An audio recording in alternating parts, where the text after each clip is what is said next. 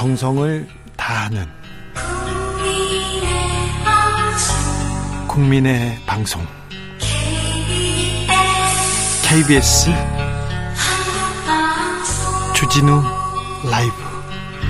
그냥 그렇다고요.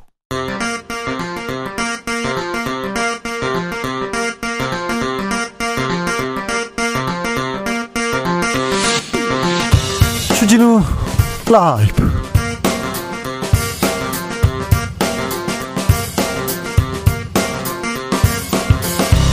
(2022년 10월 4일) 화요일입니다. 안녕하십니까, 주진우입니다.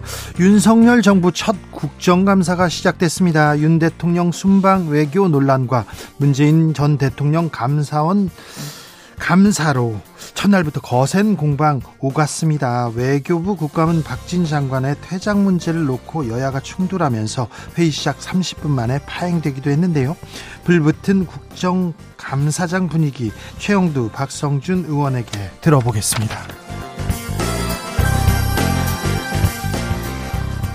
문재인 전 대통령 감사원을 향해 대단히 무례하다고 불쾌감 드러냈습니다. 여야 간 긴장 최고조에 이르렀습니다. 국민의힘은 문 전 대통령만 성역이 될 수 없다, 조사 수용하라, 이렇게 얘기하고 있는데요. 더불어민주당은 표적감사다고 1인 시에 돌입했습니다. 이번 논란 과연 어디로 향할까요? 박범계 의원에게 들어보겠습니다.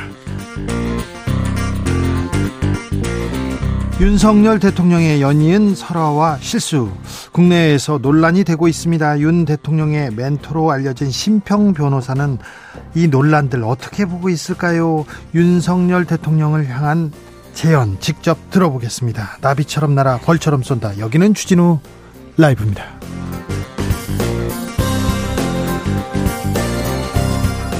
오늘도 자중차에 겸손하고 진정성 있게 여러분과 함께하겠습니다. 10월 4일 천사데이라고 합니다. 아시아 최대 영화축제죠. 부산국제영화제가 내일부터 14일까지 열흘간 펼쳐집니다. 3년 만에 정상 개최입니다. 설레는 영화 팬들 많을 것 같은데요. 홍콩 배우 양조위 옵니다. 그리고 브로커의 감독이죠. 일본의 고레다 히로카즈. 자꾸 저는 돈가스가 생각이 납니다. 고레다 히로카즈 감독도 오십니다. 강동원, 이영애, 하정우 배우 등 부산으로, 영화의 도시 부산으로 총출동하는데요. 김은성 배우도 간다고 합니다. 네, 관심은 별로 없어요, 저는, 그 영화한테는. 자, 그런데요, 코로나 이후에 다시 우리 영화계 활력을 되찾았으면 좋겠습니다. 한국 영화가 세계적으로 존중받는, 그리고 이렇게 영향력 있는 컨텐츠 아닙니까? 그래서 한국 영화도 다시 좀 세계로 뻗어나갔으면 하는 생각합니다. 지금도 잘하고 있지만 말입니다. 여러분께서 생각하시는 내 생애 최고의 영화는 뭔가요? 인생 영화 있으면 좀 추천해 주십시오. 나 그때 데이트할 때 봤었지, 나 처음으로 본 영화였어, 그리고 아, 이 영화 아직도 기억에 남아, 가을에는 이 영화가 딱이죠, 이런 분들 메시지 보내주십시오. 샵 9730, 짧은 문자 50원, 긴 문자는 100원이고요 콩으로 보내시면 무료입니다. 그럼 주진우 라이브 시작하겠습니다.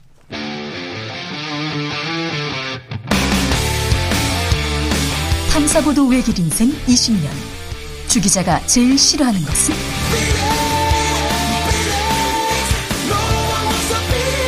이 세상에서 비리와 부리가 사라지는 그날까지, 오늘도 흔들림 없이 주진우 라이브와 함께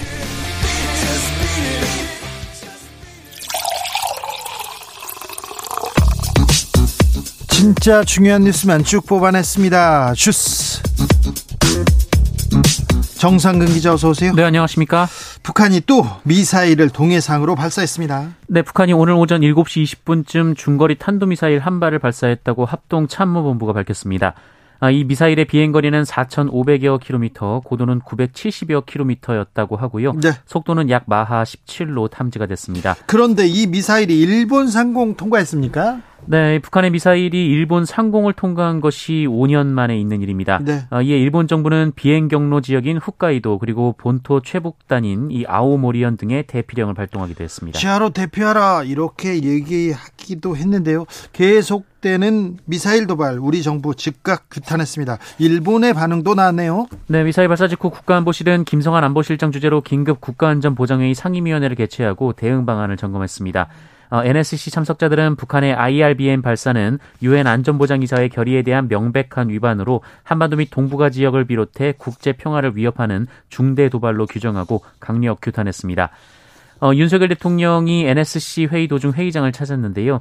북한의 이번 도발이 유엔의 보편적 원칙과 규범을 명백히 위반했다라고 비판했습니다. 기시다 일본 총리도 북한의 미사일 발사를 폭거라며 강하게 비난한다라고 말했습니다. 오늘부터 국정감사 시작됐습니다. 외통위는 시작부터 파행됐습니다. 네, 여야가 국정감사 첫날인 오늘 국회 외교통일위원회 외교부 대상 국감에서 박진 외교부 장관의 퇴장 문제를 놓고 정면 충돌했습니다. 민주당 의원들은 지난달 말 국회에서 박진 장관 해임 건의안이 통과된 것을 거론하며 네. 박진 장관의 국감장 퇴장 그리고 장관직 사퇴를 요구했는데요. 이 국민의힘 의원들은 윤석열 대통령의 순방 외교 성과가 상당하며 민주당의 주장은 억지 정치 공세라고 주장했고요. 결국 회의는 개의 30분 만에 정리가 됐습니다. 외통위가 뜨거운 국감은 또 오랜만에 봅니다. 행안위에서는 윤석열 대통령의 비서고 논란 이어졌어요? 네, 행정안전부를 대상으로 한 행안위 국감에서도 이 얘기가 나왔는데요. 네. 국민의힘 행안위 간사인 이만희 의원이 이 비서고 논란과 관련해서 있지도 않거나 논란이 많은 사안에 단정적으로 거짓말 정부라며 몰아붙이는 것은 엄중한 경고를 줘야 한다라고 주장했습니다. 있지도 않거나 아예 없다고 지금 주장하시네요? 네, 이에 김경욱 민주당 의원은 언제부터 국회가 발언의 통제를 받아야 했냐라면서 이만희 의원의 사과를 요구했습니다. 그리고 고성과 공방이 계속 이어졌습니다. 감사원이 문재인 전 대통령 서면 조사합니다.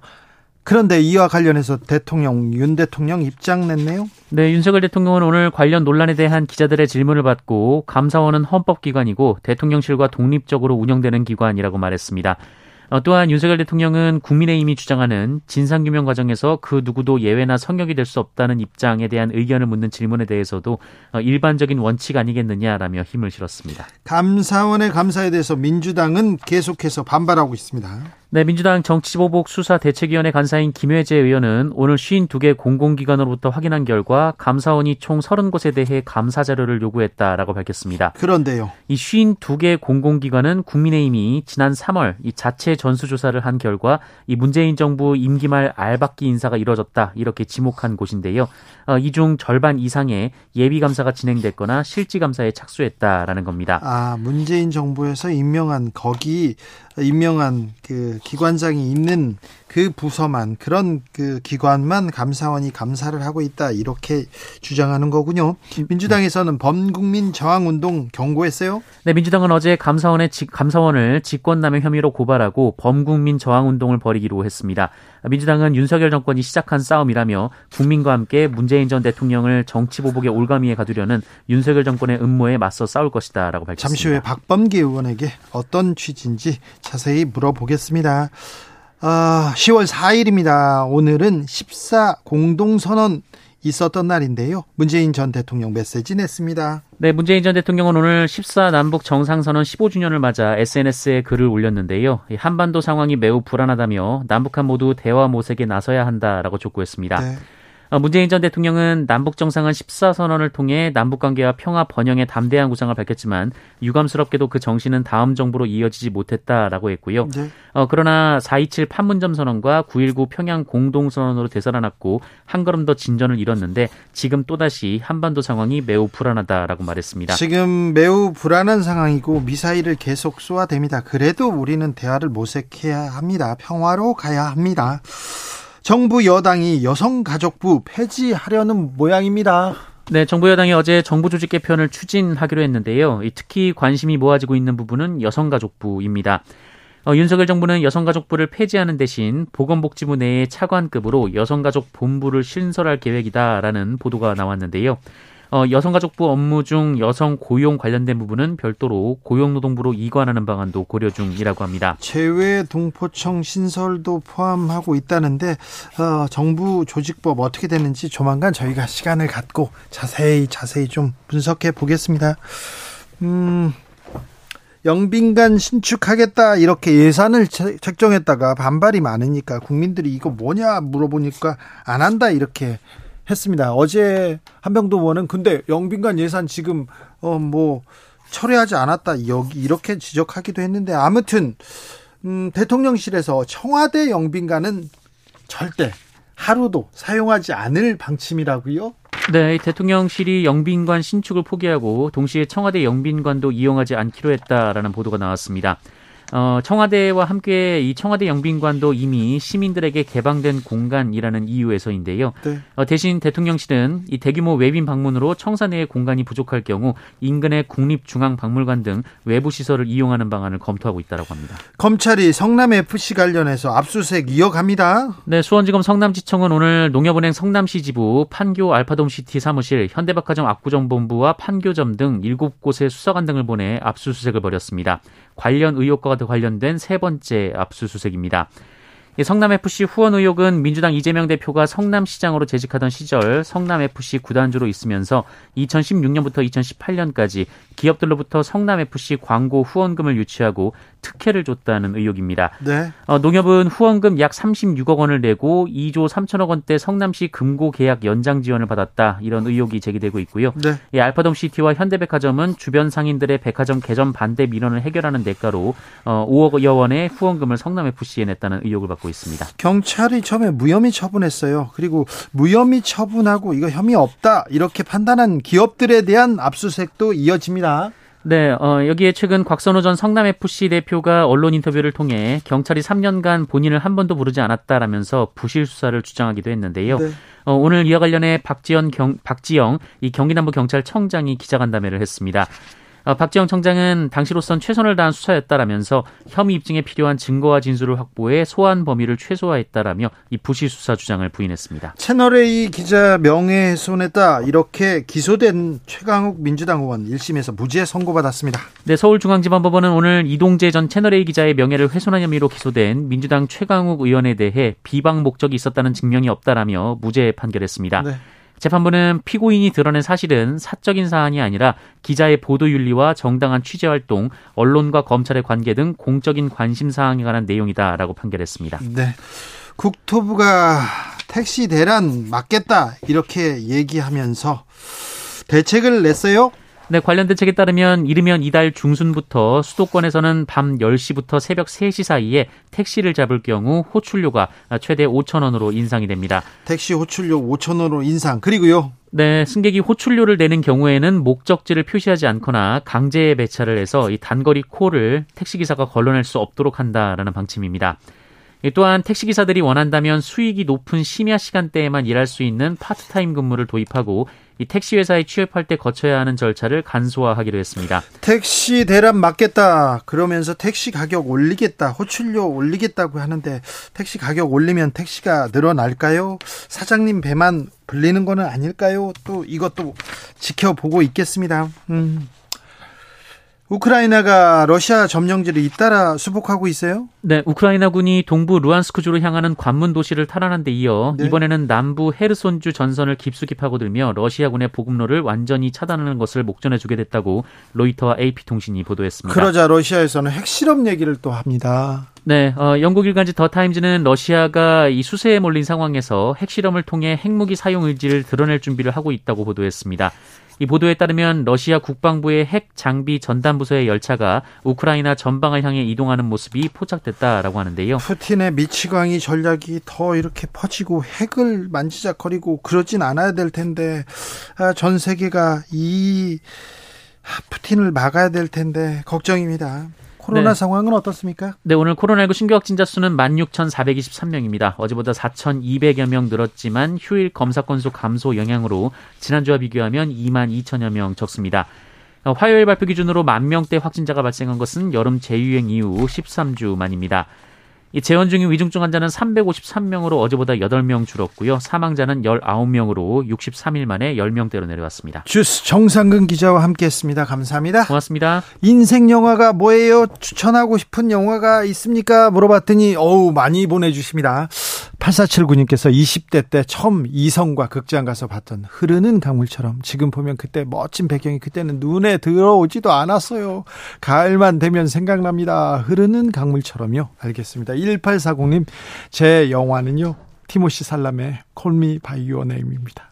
여성분이실 거예요. 여성분들 그렇게 이렇게 네 책과 영화를 여러 번 봤어요. 지금도 세상에 존재하는 가장 아름다운 남자는 티모시 살라메인 것 같아요. 몇 년 전 부산국제영화제 왔을 때 못 본 게 너무 아쉽습니다. 18140님 같은 분 한 5,000명 계신 것 같아요. 아, 4516님 탕웨이 현빈 주연의 만추 생각납니다. 바바리 코트 꺼내 입어야겠어요. 아유, 바바리 입어야 될 때가 왔습니다. 내일 추워진대죠? 네, 바바리 입을 때 됐습니다. 아, 바바리 입을 시즌 그런 시기가 짧습니다. 그러니까 입으셔야죠. 2584님 저는요 최진실 박신양 주연의 편지 보고 많이 울었어요.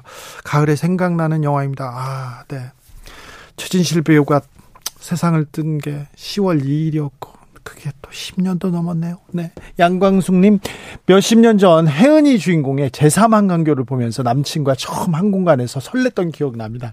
지금은 그 남친이 남편이 되어서 해로한 지 40년 잘 살고 있답니다. 제3한강교, 혜은이. 아, 네. 노래가 있었는데 영화도 있었군요. 7933님, 로빈 윌리엄스 연기했던 키팅 선생님 모습 잊을 수가 없어요. 죽은 시인의 사회. 아, 많은 분들한테 영감을 줬죠. 7218님 대학교 1학년 때 대한극장에서 보았던 신들러 리스트 생각납니다. 흑백 영화였지만 마지막 부분에 나왔던 빨간 옷 어린 소녀 모습 아직도 제 가슴속 깊이 간직하고 있습니다. 7218님 제가 대한극장에서 신들러 리스트를 봤는데 혹시 아니죠. 네. 신들러 리스트 좋은 영화죠. 주진우 라이브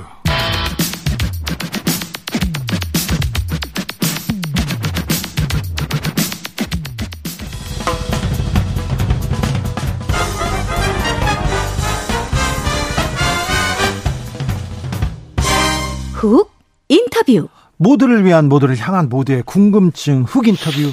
서해 피격 사건으로 문재인 전 대통령이 감사원의 서면 조사를 통보를 받았습니다. 아, 민주당은 이거 너무 나갔다. 윤석열 정부와 사실상 전면전 선포했습니다. 감사원을 직권 남용 혐의로 고발했고요. 범국민 저항운동도 벌이겠다고 합니다. 최고조로 이르고 있는 여야 강대강 대치 어떻게 풀까요? 무엇이 문제일까요? 더불어민주당 윤석열 정권 정치 탄압 대책위원장 박범계 의원 모셨습니다. 안녕하세요. 네, 반갑습니다. 네. 감사원에서 감사를 하겠다고 합니다. 그런데요, 이게 정치적이고 정략적이라고 볼 수밖에 없다. 이렇게 얘기하셨는데 왜 그런 건가요? 서해 피격 사건이라는 것이 문재인 대통령을 조사한다고 해서, 조사하지 않는다고 해서, 네, 어느 쪽이든 그 진상규명이 명확하게 안 해도, 대통령을 조사하지 않아도, 네, 될 수 있는 사건입니다. 그게 정부통신망법상의 명예훼손이 핵심인데, 월북이냐 아니냐 사건 정도인데, 물론 진상을 규명해야지 그 유가족의 그 아픔을 달래주는 면이 있지만, 과연 전직 대통령을 이 시점에 그렇게 이메일로 통보해가지고, 네, 이메일 통보 주체가 누군지 아십니까? 감사원장도 아니고, 예, 사무총장도 아니고 공직감찰본부장이에요. 아, 그래요? 전직 대통령이란 말이에요. 네. 대통령 하신 지 몇 달 되지도 않았단 말이에요. 네. 그래서 현재의 공직감찰본부장 1급입니다. 라는 사람의 이름으로 이렇게 돼 있습니다. 사실관계 등을, 서해 사건이요, 네, 명확히 규명하고자 질문서를 송부하고자 합니다. 예. 이렇게 보내는 것은 대통령께서, 문재인 대통령이 어떤 분이십니까? 네. 그래서 예의가 없다라고 말씀하시는 그 심정은, 제가 직접 당신의 심정을 제가 직접 대변하는 건 아니지만 제 느낌상은, 네, 도저히 이해가 안 돼서, 네, 그래서 무례한 짓이다라고 표현하지 않았습니다. 네, 문재인 전 대통령의 성정과 성격을 보면 무례한 짓, 이런 단어를 썼다는 건 굉장히 좀 화가 나신 것 같아요. 너무 잘 아시잖아요. 네, 좀, 네, 그런 것 같아요. 법과 원칙 그리고 절차를 중시하는 법무부 장관 출신입니다. 네. 그래서 국가기관의 감사 지켜보려고 했는데 이거는 못 참겠다 이렇게 얘기하시는데, 감사원이 뭘 확인하겠다는 겁니까, 정확하게? 그러니까 지금 서해 그 공무원 피격 사건에 사실관계 등을 명확히 규명하고자. 지금 SI 소위 감청정보라는 게 있지 않습니까? 네. 그거 만인 앞에 공개하라고 하는데도 지금 공개 못 하지 않습니까? 열람하신 분들이 있어요. 예. 한기호 위원장님인가 간사님인가 있잖아요. 예. 저 국민의힘 의원님. 그분 보셨잖아요. 보셔서 분명하다라는 그런 취지의 말씀을 하셨잖아요. 그러면 만인에게 국민들에게 공개하면 되는 건데 네. 이 시점이 어느 시점이냐. 대통령 외교 참사 네. 일으킨 영국과 미국 방문 이후에 그 막말하신 것에 대해서 MBC를 고발하느니 언론 탄압이 부각되고 지지율 떨어지니까 그 시점에 공직감찰 본부장이 그래 전직 대통령께 이거 조사 좀 해야 되겠습니다라는 게 말이 됩니까? 지금 국면 전환용으로 예 그렇게 보는 거죠. 아 그렇습니까? 네. 야당에서는 전직 대통령이라고 성역 있을 수 없다 이렇게 얘기하는데요. 그렇게 얘기할 자격이 되나요? 그럼 김건희 여사는 어떻게 되는 거예요? 오늘도 하루 종일 지금 대법원 법원행정처 국정감사 하는데 그 말씀 합디다. 성역이 없다. 네. 법위에 성역 없다. 평등하다. 여러 말씀 하시는데 제가 가만히 들으면서 그러면 네. 그러면 성역에 계시는 대통령이야 불소추 특권이 있으니까 네. 그러나 수사는 할 수 있는 겁니다. 박근혜 전 대통령 현직일 때 수사 다 했어요. 그러니까 그렇지만 이제 불소추 특권이 있으니까 그렇다 치더라도 김건희 여사는 그렇지 않잖아요. 네. 자기들 성역은 그대로 놔두고 우리 전직 대통령만 그렇게 실질적으로 감사할 생각이 있지도 않아요. 그 말미에 보면 네. 공문 말미에 보면 수령 거부하실 것 같으면 그 뜻도 밝혀주십시오 이렇게 나와 있습니다. 아 그래요? 이게 도대체 정말 진짜 감사원장은 모르거나 대통령이나 대통령실이 모르고 이렇게 1급이 이렇게 서면 질의서를 보낼 수 있습니까? 그 1급을 제가 탓하고 싶은 생각은 없어요. 네. 김모 씨인데 다 아는 사람이다. 우리 문재인 정부 관련 장관급들 수석급 비서관급들이면 다 알만한 분인데 아, 그래요? 그 사람을 내세운 거예요. 이게 이제 특별조사국에서 하는 거거든요. 지금 공직감찰본부장은 1급이고 지금 실질적으로 이 감사를 하는 것은 유병호 사무총장이 직접 지휘를 받는 특별조사국에서 지금 한단 말이에요. 네. 그러니까 대통령 망신 죽이고 답변 안 할 줄 뻔히 알면서 지금 하는 거기 때문에 이렇게 따지면 34개 지금 유병호 사무총장이 진두지휘하는 소위 문재인 정부의 특정 사안 감사 사항이 34개입니다. 34개 할 때마다 그럼 문재인 대통령 답변을 지금 구할 겁니까? 아, 네. 또 심각하죠? 네. 그렇게 또 주진우 기자님 심각 안 해요? 심각하게 들리네요. 34개마다 그럼 일일이 다 보내 가지고 답하시오. 네. 그렇게 할 거예요? 아, 그럴 수는 없죠. 말이 안 되지 않습니까? 네. 알겠어요. 네. 좀 논리적이네요. 네. 근데요, 오늘 윤석열 대통령이 출근길 문답에서 감사원은 독립운영 헌법기관이다. 대통령실과 독립적으로 운영된다. 이렇게 얘기하고 선을 긋고 들어가셨습니다. 어떻게 들으셨습니까? 치고빠지기죠.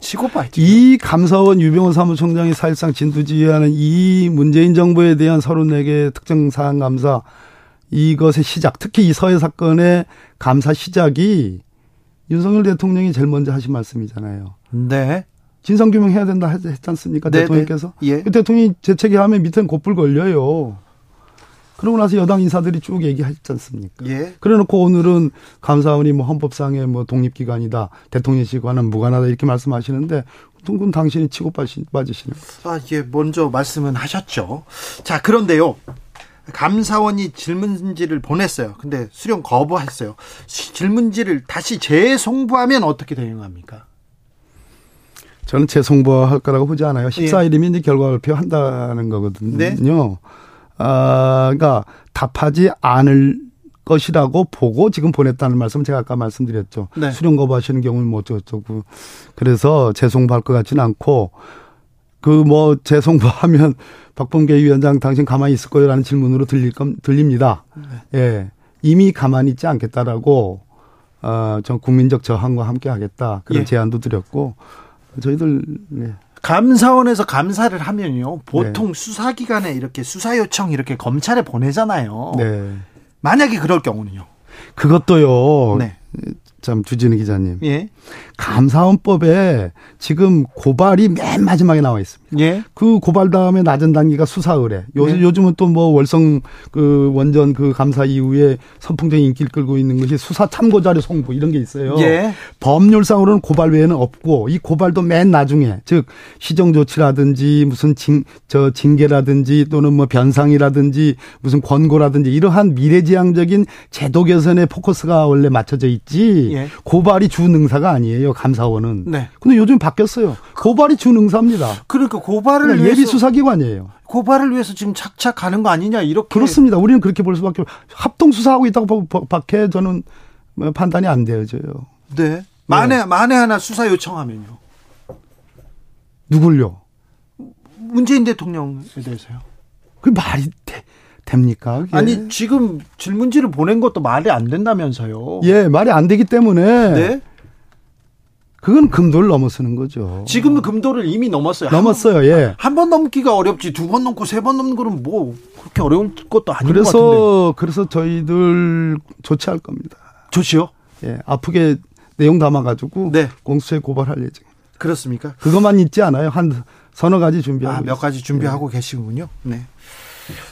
범국민적인 저항운동 제안하셨고요. 당내에선 촛불 시위 얘기도 나오는 것 같습니다. 어떤 방식의 이렇게 저항운동이 될 것 같습니까? 제가 이제 저항운동이라는 걸 제일 먼저 쓴 사람인데 그 의미가 촛불과 바로 연결하는 것은 조금 이제 비약이고요. 그러나 촛불도 그것이 반드시 대통령의 탄핵과 연결하느냐 그것도 비약입니다. 촛불은 과거 이명박 정부 때 광우병 파동 났을 때의 촛불입니다. 그때 시작됐죠. 네. 그 촛불은 대통령이 국민과 통합을 통해서 야당과 협업하고 민생을 살리고 경제 위기를 살려야 되는 그런 쪽에 협치 정치를 해달라는 의미의 촛불도 있을 수 있습니다. 그렇기 때문에 저희들이 생각하는 여러 가지 국민과 함께하는 저항운동은 여러 가지 방식이 있을 수 있고 그것을 이미 피켓팅으로 감사원부터 시작했는데 네. 피켓팅의 범위는 점점 더 확대될 수 있습니다. 감사원을 공수처의 직권남용 혐의로 고발키로 했어요. 그럼 공수처가 수사를 잘 할까요? 공수처를 우리가 정말 검찰개혁의 알파의 오메가로 만들었습니다. 저는 네. 공수처장이 그런 의지가 저는 있다고 생각합니다. 있어야 되고요. 또 그런 차원에서 지금 최근에 공수처 검사들이 보강이 됐습니다. 그래서 저희들이 내는 고발장 만만치 않게 작성한 제가 직접 작성할 겁니다. 그래서 제가 직접 제출할 겁니다. 네. 국감 시작됐습니다. 법무부 네. 국감이 있고요. 감사원 국감도 예정돼 있는데 국감 과정에서는 어떤 부분 짚고 어떤 부분 점검하실 건지요? 오늘 당장 큰 이슈가 됐는데요. 지금 뭐 부천에서 열차. 예, 예. 네. 윤석열차. 예, 네. 예. 말씀해 주시니 감사합니다. 고등학생이 이렇게. 예, 고등학생이 그래서 금상받은 것을 그걸 가지고 문체부가 지금 무슨 재정 지원을 끊겠느니 뭐니 그렇게 지금 조치하겠다고 나오는 것부터가 이미 표현의 자유에 대한 억압입니다. 숨 쉴 틈도 없는. 미국의 셜리번 케이스라고 아주 유명한 1950년대 그 메카시 선풍이 있기 그 직후인지 전인지 모르지만 그때도 미국 연방대법원이 말한 언론의 자유야말로 기본권 중에 기본권이라고 설치한 게 있습니다. 숨쉴 자유차 주지 않는 문재인 윤석열 정부에 대해서 저희들 이번 국감을 통해서 좀 강력하게 대응을 할 겁니다. 알겠습니다. 다시 한번 물어보겠습니다. 감사원이 문재인 전 대통령을 감사하겠다. 서면 조사하겠다는 거는 금도를 넘은 겁니까? 저는 아까 제가 말씀드린 그런 네. 논거로 금도를 넘었다고 생각합니다. 네. 34개 다 그럼 조사할 겁니까? 34개 조사, 그리고 34개 부분을 다 대통령한테 물을 거냐 이렇게 말씀하셨는데 이건 예. 그런데 이 부분에 대해서는 또 계속해서 봉건 시대 왕이냐 이러면서 과민 반응한다 이러면서 계속해서 국민의힘에서 화력을 높이고 있어요. 이 부분은 어떻게 보세요? 증명할 거리를 가지고 증명할 수 있는 마지막 단계, 즉 보충성의 원칙이라고 그러는데 네. 다 해봤는데 안 된다. 그러면 최고 결정권자인 대통령이 마지막 증거수단, 증거방법이다 하는 경우는 예외적으로 할 수 있습니다. 예를 들어서 노태우 정부 때 율곡사업이라는 그 어마어마한 비리사업, 네. 이명박 정부 때 4대강 사업이라는 어마어마한 비리사업, 박근혜 정부 때 역시 마찬가지고 또 뭐 저 김영삼 정부 때 또 뭡니까 네. 김영선 정부 때 있지 않습니까? 뭐 아무튼 외환위기라는 환란과 같은 대통령이 정말 어마어마한 국책사과 관련해서 대통령이 알지 않으면 안 되는 그런 증거 방법으로서 마지막 수단인 경우에는 대통령께 물어볼 수 있습니다. 그러나 제가 아까 말씀드렸듯이 SI 정보 등 여러 정보들 이 사건의 진상규명이 가능한 것이 있는데 굳이 전직 대통령 서훈 원장이라든지 박진 원장을 건너뛰고 하는 것은 이미 루비콘강을 걷는 거지요. 네. 서해 피격 사건 처음 나왔을 때 SI 정보 이게 국회에서 다 보고 공개하고 열람하고 공개할 수 있는 부분 공개하자 이렇게 얘기했는데 안 됩니까? 지금 방금 전에 제가 김영배 의원하고 지금 통화를 하고 왔어요. 지금 국방위에서 다뤄지고 있는데 윤석열 대통령 취임 이후인 5월 24일 날 네. 상임위원회 국가안전상임위원회 있지 않습니까? 네. NSC 상임위원회에서 이 사건을 종결하느냐 여부가 있었는지 여부를 지금 논란 중에 있답니다. 국방위에서. 네. 여러 가지 우리 의원들은 여러 가지 근거를 대고서 이미 그것은 증거 부족으로 종결하자라는 그런 주장이 있다라고 지금 얘기를 하고 있어요. 저쪽 뭐 상대방 측은 좀 아니라고 얘기를 하고 있지만 아무튼 이것이 논란이 되고 있으니까 지켜보면 저는 뭐 이 문제는 클리어 된다고 생각합니다. 네. 평소에 이렇게 차분차분하신 분인데 이 문제에 대해서는 굉장히 좀 흥분하시네요. 예, 흥분. 화나세요? 화났죠. 네, 알겠습니다. 이건 있을 수 없어요. 거꾸로 한번 생각해 보세요. 저한테 생각하라고 하세요. 아니, 당당하게 감사원장이나 유병호 사무총장 이름으로 대통령님을 조사하지 않으면 이 부분의 진상규명이 어렵습니다. 어려우시더라도 말씀을 해 주십시오라고 했다면은 제가 이 정도까지는 안 합니다. 알겠습니다. 여기까지 듣겠습니다. 더불어민주당 윤석열 정권 정치탄압 대책위원장 박범계 의원이었습니다. 감사합니다. 네, 고맙습니다. 교통정보센터 다녀오겠습니다. 유아영 씨.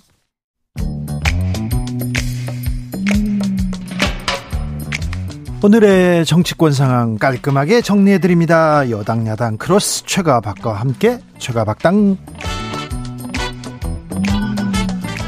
여야 최고의 파트너입니다. 주진우 라이브 공식 여야 대변인 두 분 모셨습니다. 최영두 국민의힘 의원 어서 오세요. 네, 안녕하십니까. 박성준 더불어민주당 의원 어서 오세요. 네, 안녕하세요. 네, 바쁘시죠 최영두 의원님? 지금 국정감사 중입니다. 하다가 오셨어요? 하다가 왔죠. 네. 일 맞춘다고. 네. 예. 얼마나 중요합니까? 오늘 국감 어땠습니까? 참 안타깝죠. 좀 민생에 집중이 되고 그대 야당이 또 경험도 많고 하시면서 네. 너무 파편적이고 또 뭘 그냥 정부와 여당에 참 부족한 게 많죠. 네. 그것만 덜쳐내야 나라가 되겠습니까? 국회가 책임을 지고 그대 여당이 함께 나가야 되는데 네. 안타까운 대목이 많습니다. 저도 진짜 안타까워요. 네. 윤석열 정권이라고 표현해야 되겠네요. 윤석열 정권 왜 남 탓만 하는 거예요? 도대체 남 탓을 해. 자기가 잘하면 되는 거거든요. 네. 자기가 잘할 때 실력을 보여줄 때 다 따르는 겁니다. 오늘 우리 박범계 장관이 많이 하셨기 때문에 오늘 저한테 많이 주기 바깥에 주겠어요. 많이 드릴게요. 예, 예. 네. 저는 오늘 그냥 가만히 있을게요. 네. 좀 잘 좀 했으면 좋겠어. 네. 자, 그런데 잘못하는 것도 인정도 하고 그러면 네. 되잖아요. 왜 잘못하는 걸 인정도 하고. 근데 윤석열 정부가 그냥 넘어진 겁니까? 민주당이 태클해서 넘어진 겁니까? 그렇지 않죠. 이 윤석열 정권의 가장 큰 특징은 국민이 바라볼 때 지금 국정 지지율이 24%까지 내려갔다라는 것은 이게 2017년 홍준표 당시 자유한국당 후보의 지지율이 24%였어요. 그러니까 다 빠지고 지금 그 보수층의 콘크리트 지지층만 남았는데 왜 빠졌느냐. 결국은 보다 나은 국민의 삶을 책임지기가 어렵다라는 국민이 판단한 거예요. 결국은 윤석열 정권이 무능하구나. 그리고 무능을 넘어서 이번에 외교 참사하는 거 보니까 거짓말까지 하더라. 그리고 이걸 거짓말을 또 부정하더라. 오늘 뭐 밥금계 이 KBS도 최영두 공정 균형 방송을 찾아야 돼. 오늘 방송 시간 중에 지금 민주당이 발언 한 시간 얼마나 많아. 내가 지금 다 들어주세요. 네. 네. 자, 답답합니다. 안타깝고 뭐 우선에 우리 여당이 좀 부족한 것도 사실이고 그렇습니다. 이 대통령이 우리가 대통령이 막강한 것 같지만 사실 권한이 없습니다. 권한이 절반도 안 되고요. 국회가 막강하죠. 우리 국회가. 근데 국회에 지금 169석, 170석, 뭐 사실상 친여권형 무소속까지 치면 170석이 넘죠. 여기까지 해버리면은 아무것도 안 되지 않습니까? 지금 뭐 박진 장관 해임만 해가지고 해임하라고 지금 뭐 국정감사도 파행시키고 있죠. 이렇게 해가지고는 우리 대통령도 이제 더 열심히 하셔야 되고 또 저희 여당도 좀 분발해야 되는데 이게 어디까지나 국회가 처음부터 따지고 보면은 역대 대통령 선거에서 지금 윤석열 대통령이 가장 많은 득표를 했습니다. 마찬가지로 낙선자 중에서는 이재명 지금 대표가 가장 많은 득표를 했죠. 이게 극단적 대립이 지금 이어져서 이렇게 해도 되겠습니까? 그래서 지금 저희들이 잘못 부족한 부분은 저희들이 수습할 테고요. 또 무엇보다도 윤석열 대통령이 협치에 대한 의지가 강합니다. 그런데 제일 최근에 안타까운 것은 오늘도 사실 그 국회에서 우연히 여권의 대표 지도부 한 분을 만나서 제가 말씀을 드렸습니다. 지금 MBC 사태 이거는 좀 상황이 다른 겁니다. 이거 야당과 싸우려는 것도 아니고 네. 언론과 뭘 맞서려는 것도 아니고 MBC 사태요? MBC의 그 자막 조작 사건, MBC 사건 그 부분은 이거는 그래서 민주당이 이 문제를 가지고서 여당과 하려고 이렇게 해서는 안 됩니다. 왜냐하면은 이건 단순한 겁니다. 진실에 관한 문제고, 자 민주당의 그 보도 첫 보도 그대로입니다. 지금 그 중에 뭐 바이든이 날리면 모르겠지만 국회가 하면 어떻게 그거 아니었습니까? 그런데 거기에다가 미국 국회가 해서 바이든이 쪽팔려서 어떻게 이렇게 했죠. 해놓고 그 이 뜻이 어디서 드러나냐면 다음에 저 미국 정부하고 미국 백악관하고 미국 국무부에 MBC가 영문으로 보냅니다. 그는 퍼커스란 말도 들어가요. F라는 말은 그 미국 네. 방송에서 금지되는 말입니다. 저는 사과합니다. 네. 예. F 발음된 비속어 얘기가 들어갔습니다. 그런 비속어로 가지고 미국 정부부에 이렇게 입장을 밝히라고 촉독을 해요. 그게 뭐냐면은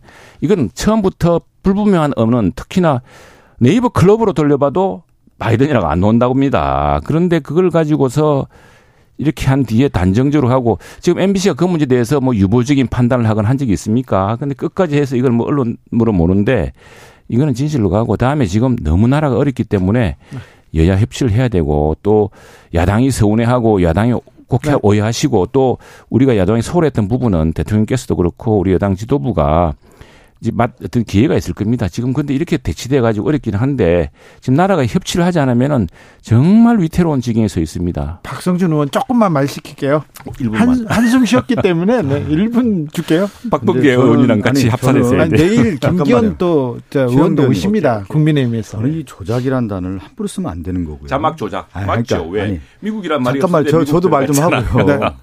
뭐냐면 지금 미국이라는 표현을 썼으니까 그걸 최영두 의원님이 언론 출신이기 때문에 당시 글로벌 펀드인데 전염병 퇴치라는 글로벌 펀드에 대한 회의였단 말이에요. 그 당시. 네. 그 당시 회의였고 미국의 재정이라고 하는 것은 미국 의회의 통과 사안이란 말이에요.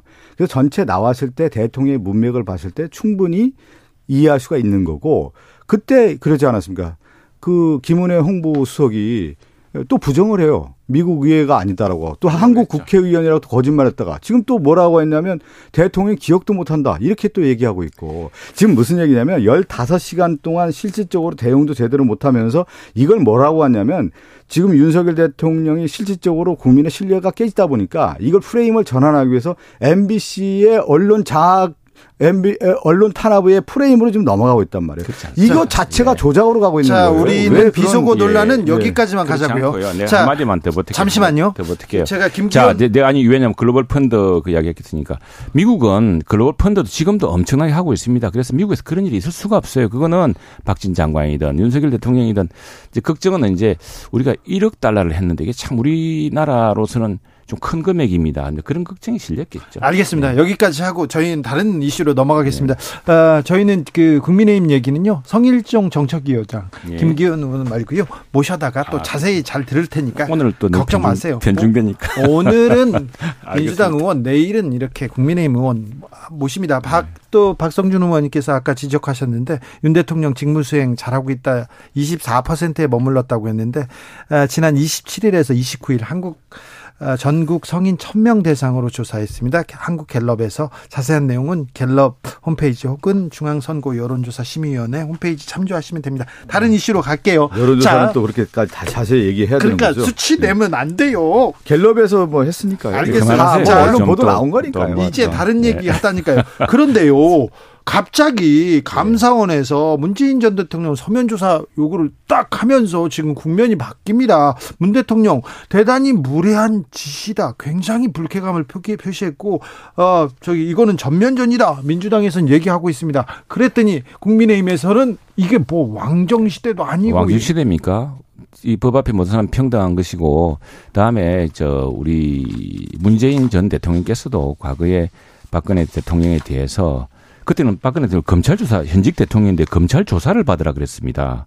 근데 이제 그거는 뭐 과거를 또 이야기할 건 어려운데 역대 대통령 네 분에 대한 감사원이라든가 조사 요구가 있었습니다. 서면 조사 요구가 있습니다. 대통령이 전직 대통령이기 때문에 정중하게 서면 조사를 하는 것이죠. 왜냐? 근데 이 착각하지 마셔야 될 게 이 조사가요. 이 정부에서 시작된 게 아닙니다. 이 조사가 저 서해 공무원 사건이 피살되지 않았습니까? 그분들이 탈북자 가족으로 이제 이게 누명, 각인이 찍히니까 이걸 벗어나려고 국가인권위원회에 호소도 하고 이래가지고 국가인권위원회도 조사를 하라 그랬던 사안입니다. 예. 근데 이제 우리 국민 모두 생명이 소중하지 않습니까? 그래서 이제 조사가 진행되고 있고 이분은, 이거는 지금 고소인, 고발인 가족들이 당사자가 있습니다. 그래서 그분들이 청원을 하고 해서 진행하는데 감사원, 감사까지 넘어갔죠. 넘어갔으면은 감사원에서는 여러 가지 이제 여기에 대해서 종결을 해야 됩니다. 그래서 대통령께 당시에 이 문제에 대해서는 뭐 대통령이 보고받으셨습니까? 뭐 그랬을 리가 없지 않겠습니까? 뭐 등등해서 대통령께서 이 간단하게 우리 국민 목숨이 소중하고 내가 그랬을 리가 있겠나 하고 답변하시면 될 문제예요. 최영두 의원님, 제가 이 그런데 무례하다는 이유가 말도 안 되는 이야기죠. 아니, 잠깐 들어보세요. 언제 그렇게 이야기한 적 있습니까? 진짜 무례해요. 왜 그러냐면 이 서해 공무원 피격 사건은 제가 당시 국방위원회에 있었거든요. 그때 비공개 회의 있었어요. 그때 여야 의원이 다 있었고 그 당시에 한기호 의원이 국민의힘 간사였습니다. 다 그 국민의힘에 있는 국방위원들 다 알고 있던 내용이었고 그래서 국방위원회 그 당시 회의록을 비공개 회의록을 공개하면 돼요. 그리고 또 하나는 정보위원회에서 그 당시 우리가 얘기하는 SI 정보만 제대로 파악해서 진실규명을 하면 이건 아무 문제가 없는 그렇습니다. 거예요. 그렇습니다. 아무 문제 없기 때문에 문제. 대통령께서 얘기하시면 되는 거예요. 그런데 이게 이제 서면조사 안 해도 마찬가지입니다. 박근혜 대통령이나 이명대통령 서면조사 답변 안 했어요. 그럼 그렇게 전례했다면 되는 거죠. 그런데 무슨 무례하고 말고 있습니까? 오늘 최영두 의원님 래퍼 같아요. 오늘 왜냐하면 공정한 발언권, 발언 시간을 보장받기 위해서. 제가 최영두 의원님 한 말씀만 드릴게요. 예. 노태우 대통령 당시는 7비리 그 국방비 관련된 비리가 언론에서도 그렇고 심각한 비리 문제가 터져가지고 마지막 조사 단계에서 왔다. 그리고 또 하나는 김영삼 대통령도 외환 위기에 대한 문제가 다 조사되고 터지고 나서 마지막 조사 단계에 온 거고요. 그다음에 누구죠? 이명박 전 대통령 같은 경우도 4대강 비리 다 터지고 다 언론에서 문제가 막 나오니까 마지막 조사에 나온 거란 말이에요. 예를 들어서.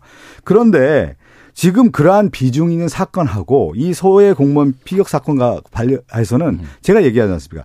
회의록에 대한 부분만 제대로 보면 진실을 밝혀줄 수가 있는 문제인데 왜 이거는 제가 볼 때 국민의힘이라든가 대통령실에서 실질적으로 국민 전환용 우리 카드를 쓰는 거예요. 아니 지금요. 그렇지 않습니다. 국민 전환용 카드를 썼다면 저는 말렸을 겁니다. 국민의힘 내부에 결속을 다지기 위한 카드로 좀 쓰는 거예요. 그런데 이 지금 윤석열 정권의 가장 큰 특징은 뭐냐면 수사하고 조사하고 기소하면서 오늘 4시간 더 주시길 하시죠. 알겠습니다.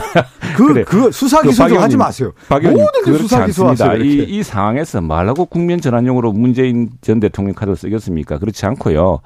이거는 감사원은 독립기구 아니겠습니까? 그런데 지금 말씀하신 것처럼 이 사건을 어떻게 보자면은 문재인 대통령께서 간단하게 소명하면 될 문제고 서면 조사에 대해서는 그 부분은 무엄하다 이렇게 이야기할 게 아니고 그건 당시에 내가 국민의 생명을 구하기 위해서 노력했는데 그 상황이 좀 이리 됐다라고 해명하면 되는데 지금 이게 우리가 시작한 것도 아니고 우리 국민들 탈북자의 가족이라고 주홍구씨를 쓸 뻔했던 분들이 그 누명을 벗겨달라고 지금 민원하고 있는 그 사안의 진정에서 마지막 단계에 왔다고 봅니다. 자, 여기까지 듣겠습니다.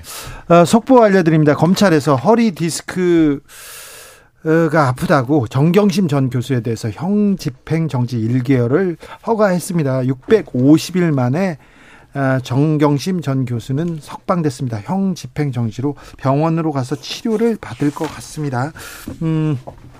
이재명 대표가 목소리를 높이기 시작했습니다. 독재 정권의 공포 정치 이런 단어까지 써가면서 지금 맹비난하고 나섰는데 어떻게 보셨어요? 이재명 대표의 그 사법 리스크를 줄이기 위해서 당대표 됐다는 건 다 아는 사실이고 지금 여기에 대해서 이게 과연 뭐 어느 정도 국민적 받을 수 있을 것인지. 근데 이런 리스크가 없는 분이 이런 말씀을 하신다고 하면 다르겠지만은 지금 뭐 그리고 지금 이게 모든 것을 다 그런 프레임으로 보고 그런 시각으로 보고 그런 안경으로 맞춰서 보면은 뭐라고 뭐 무슨 말이든 못 하겠습니까? 자유민주주의 국가에서. 그런데 지금 지금 우리가 이 야당을 거슬러 가지고 한 발짝도 진전할 수 없는 상황에서 왜 일부러 그런 짓을 하겠습니까? 원래 법치 국가에서 가장 큰 흐름은 뭐였냐면 국가 권력과 특히 이제 공권력을 통해서 국민의 개인의 기본권이 침해되는 요소를 막기 위해서 법치 국가를 만든 거거든요. 자의적 권력을 행사하지 말라는 건데 지금 윤석열 정권은 검찰, 경찰, 감사원을 동원해서 지금 먼지 탈탈 털고 지금 이 하나 잡듯이 모든 것을 다 털어가는 과정에서 지금 일이 이루어지고 있단 말이에요. 그게 뭐냐면 과거에는 총으로 정말 군사 쿠데타 일으킨 정권들이 그런 정치, 공포 정치를 했는데 지금은 뭐냐면 검찰과 경찰, 감사원을 동원해서 국가 권력을 장악해서 그런 모습으로 지금 가고 있는 거 아니겠습니까? 그런 차원에서 독재 정권과 지금 뭐가 다를 바가 있겠습니까? 그걸 뭐 독재 정권이라고 이야기하면 이전에 문재인 정부는 더한 독재 정권이었죠. 뭐 사람들 적폐로 모두 적폐로 몰지 않았습니까? 그런데 저희들은 그렇게 하지 않습니다. 그리고 이번 감사원 감사의 요 질문 요진 아마 이런 것이 될 겁니다. 서해 공무원 관련 정보를 대통령에게 보고한 뒤에 그 6시간이 남아있거든요. 대통령의 시간이 6시간이 있었습니다. 그러면은 6시간 동안 우리 국민을 살리려는 어떤 노력을 하셨는지 하는 이런 문제에 대해서 또 그리고 또 청와대에서 갑자기 월북으로 규정하면서 이게 해경이 월북으로 규정을 하게 됩니다. 이 판단의 근거는 무엇이냐 뭐 이런 것들을 사실관계를 답하면 될 문제지 이걸 왕주시도 다니고 전직 대통령에 대해서는 뭐 아무 질문도 하지 마라 이게 말이 됩니까? 아니 그러니까 제가 얘기하는 하나만 얘기할게요. 역대 대통령 선거에서 선거 끝나고 같이 경쟁했던 후보를 선거법 그것도 방송 인터뷰에 관련된 내용으로 공직선거법으로 기소하거나 아니면 전임 대통령이 그 끝나자마자 감사원을 동원해서 네. 지금 서해 공무원 피격 사건에 대한 서면 조사를 하라고 하는 건데 과거의 대통령이 제가 말씀드렸죠. 서면 조사한 내용들을 보면 모든 언론이라든가 여론에서 비등하게 다 조사가 끝난 마무리 단계에서 했다. 이거는 뭐냐면 감사원의 조사도 제대로 안 했어요 지금. 네. 그 당시 서훈 국정원장이나 박지원 국정원에 대한 조사도 제대로 안 한 가운데서 대통령부터 조사하겠다라고 하는 건데 문재인 절차적 과정이 있는 거예요. 이건 뭐냐면 무리한 거죠. 사실을 뭐 대체로 공표한 것도 아닐 테고 아마 문재인 거고요. 대통령에게 이런 조사가 진행되어서 감사원에서 부득이 서면으로 하려고 합니다. 이렇게 했을 겁니다. 문재인 대통령이 전 대통령이 무음하다라고 발끈 화를 내면서 공표된 사실이에요. 이제 연탄가스 정치로 좀 넘어가 보겠습니다. 홍준표 대구시장이 SNS에다 그런 썼어요. 이준석 전 대표하고 유승민 전 의원을 겨냥한 것 같은데 틈만 있으면 비집고 나오는 연탄가스 정치 그만하라 이런 얘기했던데 제가 먼저 할게요. 홍준표 네. 시장도 연탄가스 정치한 거 아니에요. 아, 그래요? 뭐냐면 역대 대통령 선거 끝나고 나서 홍준표 대표 2017년에 자유한국당 대표로 그렇게 패했으면 무슨 자격이 있습니까? 그 이후에 스멀스멀 나와서 정치하고 그 이재명 대표랑 똑 대깔꼬만이네요. 아니 지금 홍준표 내가 그래서 왜 자꾸 돌려. 홍준표 대표랑 스멀스멀 나와서 보수파리 하면서 나와서 지금 정치해서 또 안 되니까 대구시장까지 내려가서 지금 정치하고 있는 거 아니에요. 지금 무슨 누구를 탓하고 있어요. 지금 제가 볼 때. 지금 그런데 홍준표 대구시장이 갑자기. 예. 지금 윤석열하고 같이 윤석열 대통령과 같이 서서 다음을 모색하는 거 아니겠어요. 이런 식으로 가면. 갑자기 좀. 스멀스멀 정치한 거죠 지금. 그거 상당히 균형감각이 있다고 봐야겠죠. 제 말에 지금 인정을 하자면 최영두 제가 얘기하니까 표정이 인정하는 문득 생각해보니까 우리. 박 의원님 말씀 듣고 보니까 우리 이재명 대표가 홍준표 대표의 전례를 잘 살펴보셔야겠다 생각이 드네요. 그때 우리도 사실 저도 말렸는데 갑자기 대선 치고 나서 당대표 나오시더라고요. 그래가지고 지방선거를 또 지는 바람에 그냥 그걸 못 나시죠. 네. 속보 알려드리겠습니다. 한미 전투기가 정밀 폭격 훈련을 실시하기로 했습니다. 미사일 북한의 미사일 도발에 대한 대응으로 보이는데 이렇게 계속 강대강으로 서로 북한이 오늘 우리가 살펴볼 문제가 우리가 안보에서 사실은 이걸 누가 지켜주는 게 아니지 않습니까? 그런데 북한이 지금 계속 핵미사일 도발을 하고 있습니다. 더구나 핵미사일을 아무 때나 쏠 수 있다고 법으로 규정한 나라도 없습니다. 그런데 이게 지금 한미 간에 아직 핵은 아니고 미사일. 아니 핵미사일 실험한 거죠. 핵을 실을 수 있는.